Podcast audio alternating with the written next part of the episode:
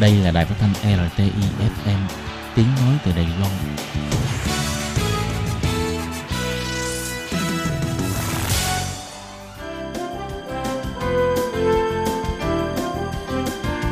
Xin mời quý vị và các bạn đến với chuyên mục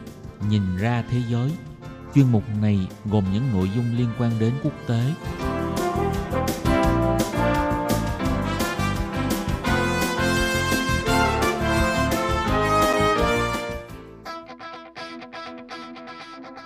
Tường Vi xin chào quý vị và các bạn. Chào mừng các bạn trở lại với chuyên mục Nhìn ra thế giới để nắm bắt được những thông tin và sự kiện chính trị quan trọng đang xảy ra khắp năm châu. Các bạn thân mến, nội dung của chuyên mục ngày hôm nay bao gồm những thông tin như sau. Ông Shinzo Abe trở thành thủ tướng Nhật bền bỉ nhất trong lịch sử. Bộ Ngoại giao Mỹ ra tuyên bố về Hồng Kông. Cuối cùng là đất nước Australia rúng động vì cáo buộc mang tình báo Trung Quốc xâm nhập sau đây xin mời các bạn cùng theo dõi nội dung chi tiết.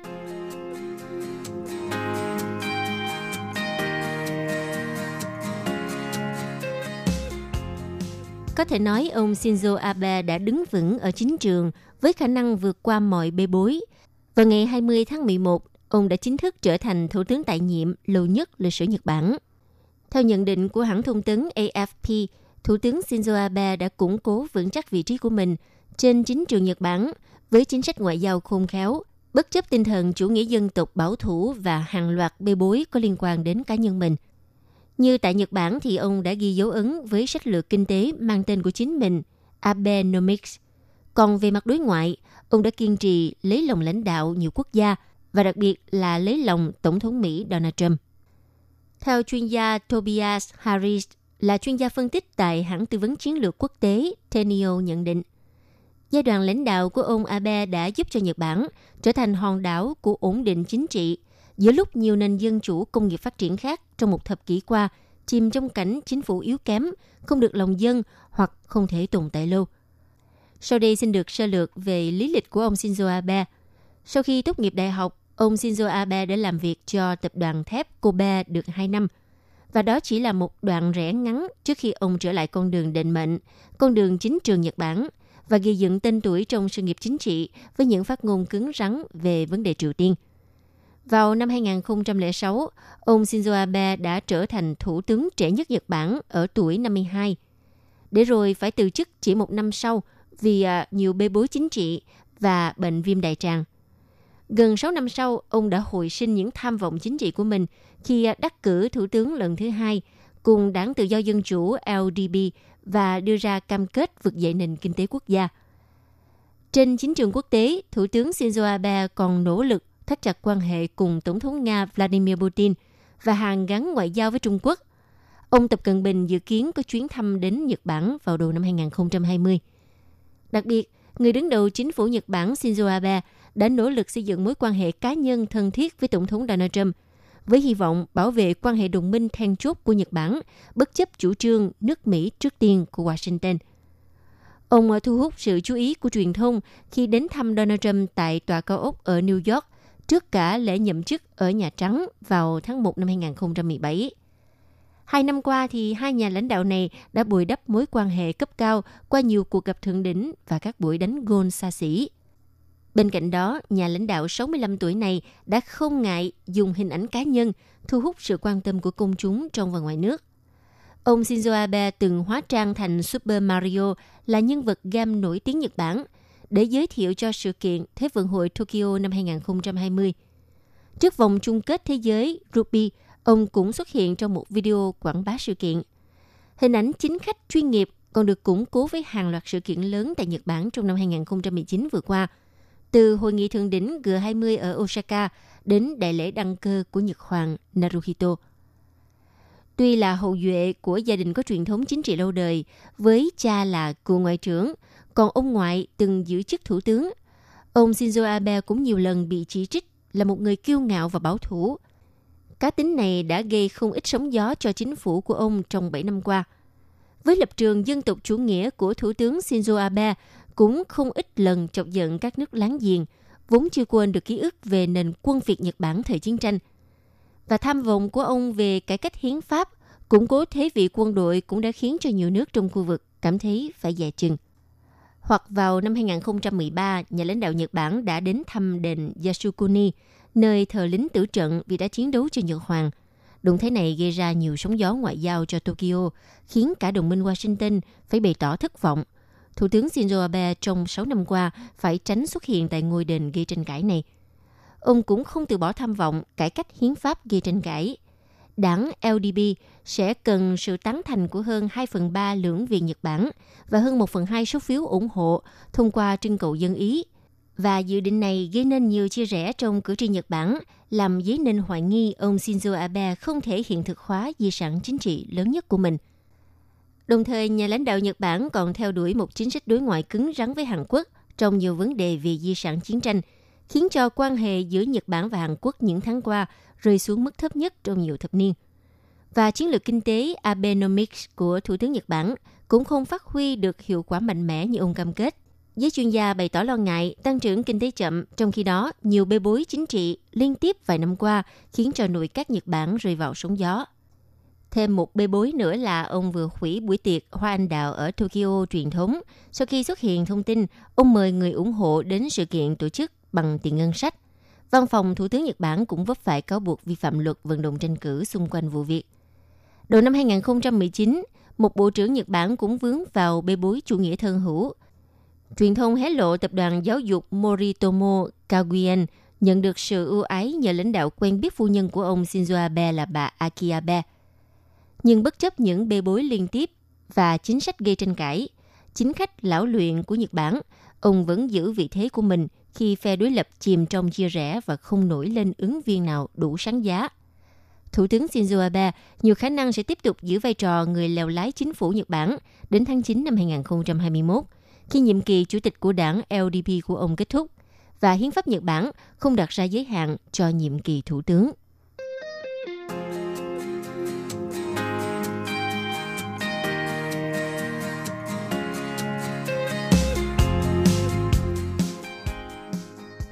Trước tình hình căng thẳng đang diễn ra tại Hồng Kông, Mỹ yêu cầu Trung Quốc tôn trọng tuyên bố chung mà Trung Quốc ký kết với Anh vào thời điểm Hồng Kông được trao trả để đảm bảo quyền tự trị cho Hồng Kông.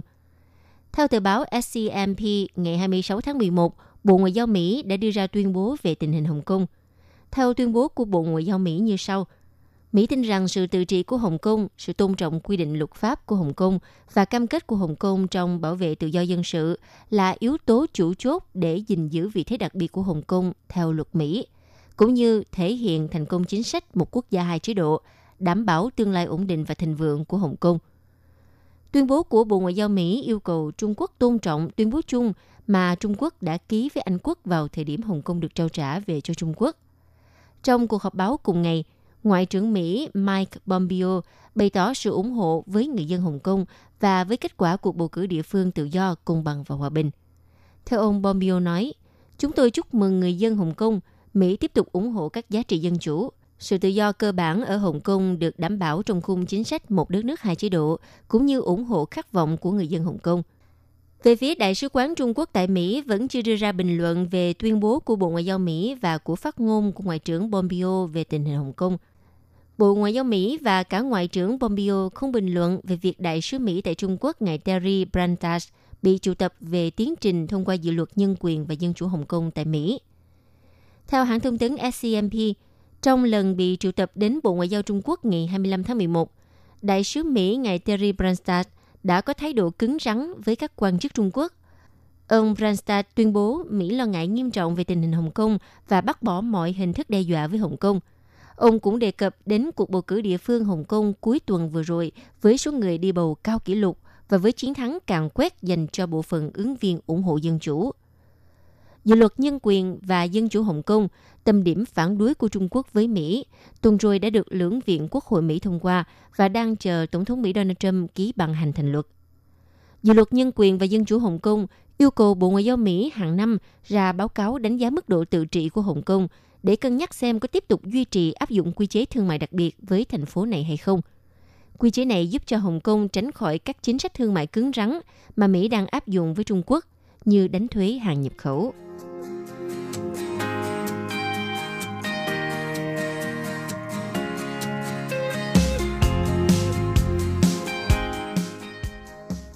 Hiện nay, các nhân viên tình báo Australia đang điều tra các cáo buộc rúng động cho rằng một nhóm điệp viên Trung Quốc đang cố gắng cài cắm một gián điệp vào Quốc hội Liên bang của Australia ở Canberra và đây là một chiến lược dài hạn nhằm vào việc gây tác động lên các chính sách của chính quyền Australia. Vào ngày 25 tháng 11 năm 2019, mạng truyền hình Australia Nine Network phát sóng các cáo buộc động trời về nghi án các điệp viên Trung Quốc đã đề nghị cấp 1 triệu đô la Australia, tương đương với 680.000 USD, cho một nhà buôn ô tô hạng sang Nick Chow ở Melbourne để người này ra ứng cử cho một ghế trong quốc hội khu vực Melbourne. Ông Nick Chow, người đàn ông được chuẩn bị cho việc cài cắm nói trên, đã tiết lộ ý đồ với cơ quan phản gián Australia ASIO, viết tắt từ cụm tiếng Anh có nghĩa là Tổ chức Tình báo An ninh Australia. Và người đàn ông 32 tuổi này đã chết tại một buồng khách sạn ở Melbourne hồi tháng 3 năm 2019 sau khi được cho là đã tiếp cận Tổ chức Tình báo An ninh Australia. Hiện nay, cảnh sát vẫn chưa xác định được nguyên nhân gây ra cái chết của nhà buôn ô tô này. Theo lời kể của Nick Chow, đã nói với Tổ chức An ninh Tình báo Australia rằng anh ta được đề nghị nhận một triệu Australia tài trợ trong một chiến dịch trong cuộc bầu cử liên bang Australia năm 2018 ở Melbourne, nơi rất đông người Hoa sinh sống. Nick Chow khi ấy sẽ chuẩn bị ra tranh cử với tư cách là ứng viên đảng tự do. Đảng này trước đây và bây giờ là một phần thuộc chính phủ Liên Hiệp. Theo Thủ tướng Australia, ông Scott Morrison mô tả thông tin về ổ nhóm điệp viên này là gây bất an lớn và ông cho biết Canberra sẽ xem xét khả năng siết chặt các bộ luật chống lại sự can thiệp của nước ngoài nếu như cần thiết. Chính quyền của Thủ tướng Morrison được cho là đã gửi công hàm ngoại giao phản đối Bắc Kinh ngay sau khi xuất hiện các cáo buộc trên. Nếu các tiết lộ này đúng thì chúng sẽ đe dọa hơn nữa các mối quan hệ vốn đã mong manh giữa Australia và Trung Quốc, đồng thời khiến cho các hoạt động thương mại và chính trị của cộng đồng dân tộc Hoa thiểu số tại đây bị giám sát chặt chẽ hơn – Chủ tịch Ủy ban Tình báo và An ninh của Quốc hội Australia, ngài Andrew Hastie cho rằng vấn đề này rất nghiêm trọng và đây là một nỗ lực do nước ngoài tài trợ nhằm xâm nhập quốc hội của chúng ta, sử dụng một công dân của Australia. Đầu tháng 11 này, ông Hastie cho biết ông và một nghị sĩ nữa thuộc đảng tự do đã bị cấm nhập cảnh vào Trung Quốc trong một chuyến khảo sát do họ trước đó đã chỉ trích chính quyền Trung Quốc. Tổng giám đốc cơ quan phản gián ASIO, ngài Mike Burgess, tuyên bố vào cuối ngày 24 tháng 11 rằng Tổ chức Tình báo An ninh Australia ASIO sẽ tiếp tục đứng đầu tuyến đối chọi với các can thiệp và hoạt động gián điệp của nước ngoài ở Australia. Hôm 25 tháng 11, ông Burgess xác nhận rằng cơ quan của mình rất chú ý các cáo buộc này và đang điều tra về chúng. Ông nói, hoạt động tình báo nước ngoài thù địch tiếp tục tạo ra một mối đe dọa thực sự đối với đất nước chúng ta và an ninh tổ quốc. Tuy nhiên, ông từ chối bình luận về các cá nhân bị cáo buộc có liên quan. Và giới phân tích đã đưa ra câu hỏi ai đã tác động vào Nick Chow. Theo như lời khai khi còn sống của ông Nick Chow, ông ta đã nhận được sự vận động hành lang từ Brian Chen Johnson, một doanh nhân Melbourne bị các cơ quan an ninh phương Tây nghi là có mối liên hệ với tình báo Trung Quốc. Về phần mình, ông Chen đã phủ nhận cáo buộc này và nói mình chưa bao giờ gặp Nick Chow và người ta tin rằng Nick Chow bị nước ngoài nhắm tới là vì anh ta gặp một số khó khăn tài chính sau khi bị buộc tội vào năm 2017 là lừa đảo lấy tiền mua ô tô. Theo tin tức của báo chí Australia, hoạt động mua bán của Nick Chow đổ bể vào năm 2018 và anh ta đã rơi vào tình trạng nợ tiền các nhà đầu tư Trung Quốc ngầm. Về phía Trung Quốc, hôm ngày 25 tháng 11 trong cuộc họp báo thường kỳ, phát ngôn viên Bộ Ngoại giao Trung Quốc, ông Cảnh Sản nói rằng một số chính trị gia và hãng truyền thông Australia đã đạt tới một trạng thái cuồng loạn và cực kỳ căng thẳng. Ông cảnh sản nói mỉa rằng các quan chức và các nhà báo Australia nên có thái độ lành mạnh đối với Trung Quốc, vừa vì lợi ích quan hệ song phương mà vừa vì sức khỏe tâm thần và thể xác của họ. Quý vị và các bạn thân mến, vừa rồi là chuyên mục Nhìn ra thế giới do tường vi biên tập và thực hiện. Xin cảm ơn sự chú ý lắng nghe của